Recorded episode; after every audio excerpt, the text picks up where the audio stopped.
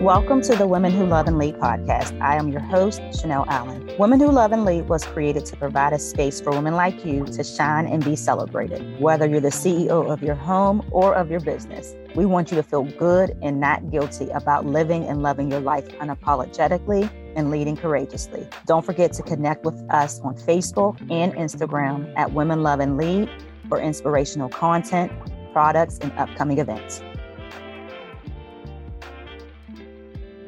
Hey, ladies and my fearless leaders. Thank you for tuning in today. I'm really excited that you are here. This episode is a little bit more, I don't want to say difficult for me, but maybe three, four years ago, I definitely wouldn't have been in the space to do this episode. And so today we're going to be talking about just leading through loss.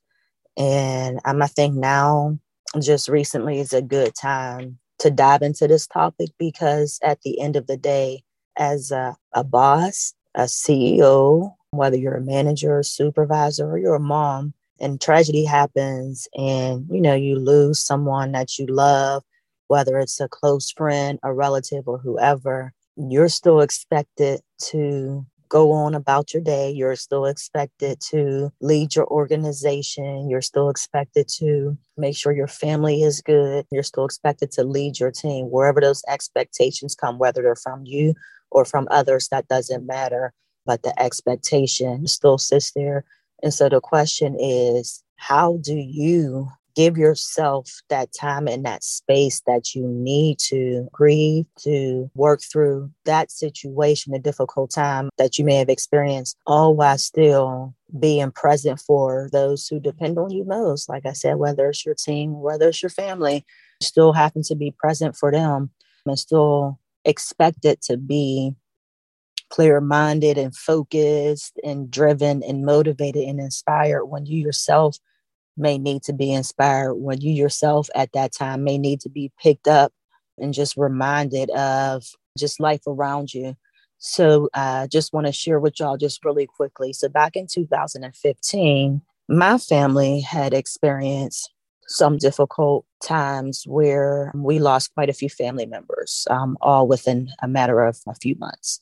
And so, September 2015, to get a phone call that my brother in law was in the hospital was one thing, to get a phone call that you know he's going to be okay you know he's going to um, progress and get better was another thing. But then to get that phone call just literally just all all of this happened within a matter of i believe a week or so that you need to come say your goodbyes i'm like what do you mean like, what do you mean we need to come say our goodbyes? You know, we thought that he was good. That was a really difficult experience. Two months later, my grandmother passed away. And to see someone who lived her life and decided, y'all better come see me because I'm not going to be around too much longer. For me, that was a little bit, I don't want to say easier because it definitely, I don't think it made it easier. But to see someone who has lived their life versus someone whose life at that time we felt like was cut a little bit short. That gave me a little bit of peace. But then a month after my grandmother passed away, my uncle, who is one of my grandmother's 12 kids, suddenly passed away.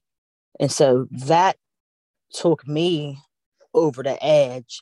Um, and I just remember even sitting at his funeral. And I remember I just, I couldn't even stomach the funeral. I literally had my head down in my knees the entire time because I just I couldn't bear I just I couldn't take on any any more emotions at that time. And for me, I considered myself to be someone, and I know it's always easier said than done to be strong and you know and to not be um, so affected by certain situations and certain things but i didn't realize how much of an impact a combination of all of them had on me and I'm sure a lot of other people in my family and things like that. And I'm sure it affected everyone a little bit differently, but I didn't realize how much it really affected me until I was trying to go about my regular day because that that was something that took me low but i also had a lot of highs that i was experiencing in my life. I had just took a new position and i was expected to lead this collaborative where i was working with executive directors and ceos of their organization and the expectation was that i was supposed to lead them as their project manager through a collaborative within the youth development area. And so i was excited about that but it was really hard for me to focus sometimes. I, I would find myself in meetings where i could not focus like my head just seemed so cloudy and so foggy because i couldn't concentrate and then i just I, I, wasn't sleeping well. I had really bad anxiety and that was like the first time i had really really really bad anxiety. I couldn't get to sleep. My mind was constantly racing and this went on for quite some time and I, I just didn't know why and and then i didn't realize how much of a traumatic experience it was for me also until i found myself driving one day and I was driving past the hospital and I was coming from my new job at that time, driving past the hospital that my brother in law, where we said our goodbyes at. And I remember being at the intersection and I froze and I couldn't drive. Like I literally fl- froze at the intersection behind the wheel because I realized in that moment, wow, this is where he was at. And so it took some time for me to realize that now in hindsight, looking back, and even as I was able to come through that, it took me some time to realize that I was going through some difficult situations. But again, the question that I had to ask myself, and also that I'm asking you all, whether you have gone through it or whether you're experiencing it right now, what do you have to do to allow yourself that time and that space that you need, but also to allow yourself to be picked back up also? And for me, the way I'm able to answer that is I had to take a step back from the world around me. I had to take a step back from the busyness around me because my mind was already, my mind and my spirit and everything was already clouded and foggy. And I realized that just some of the other things around me weren't making it any better. So I had to choose to start kind of eliminating those distractions and so I made a conscious choice at that time to really shut out the noise. I deactivated my social media. It was like a radical change. I deactivated my social media. I decided I wasn't watching reality TV anymore. I was real heavy into reality TV. I said I was not watching reality TV anymore. I actually stopped watching TV altogether. And when I stopped doing those things, it just gave me the space that I needed to just to breathe and not consume and take in so much information and so much of other people's energy because I couldn't I, I, just I couldn't handle it at that time. I had my own situation that I was trying to overcome. So I, I just I couldn't handle other people's personalities and demands and people who didn't who didn't really necessarily matter to my day-to-day life. I was like, I can't do this. There's no point of me allowing myself to be in these situations well, these people don't matter to my day to day life. My family is what matters. You know, my health and well being is what matters. And so I had to be like, all right, nope, shut it down. So I shut that stuff down and it allowed me to release what I needed to release because now I don't have all of this that I'm holding on to. I was able to get into my journal. I started writing a lot more. Now I was a big a heavy um, journal writer. So I was writing a lot more in my journal, but I also was reading a lot more because I wanted to choose what I allowed to come into my space and what I allowed myself to consume.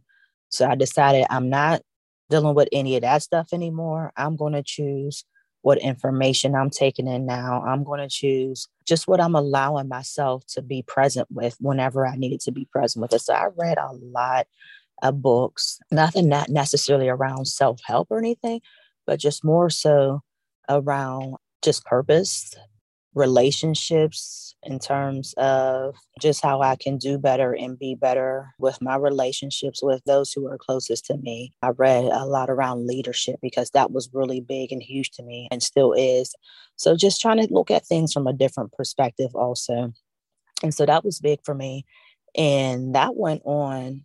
So 2015, that went on for a long time. I did not get back into social media and I'm still not heavy in it right now until maybe about 2019. So for about four years, maybe 2020. But like I said, I'm still not super active right now. But again, it was just for me. It was I needed to get my I needed to get my mind right. And I needed to reclaim my mental peace because I know there are a lot of things that are out of our control that can take that away from us. But there are things that are within our control that we can choose whether or not we allow it to be in our sacred spaces. And I feel like my time is a sacred space. I feel like what I allow to consume my energy, that's that's sacred to me. Like that's super important to me. I value that so much.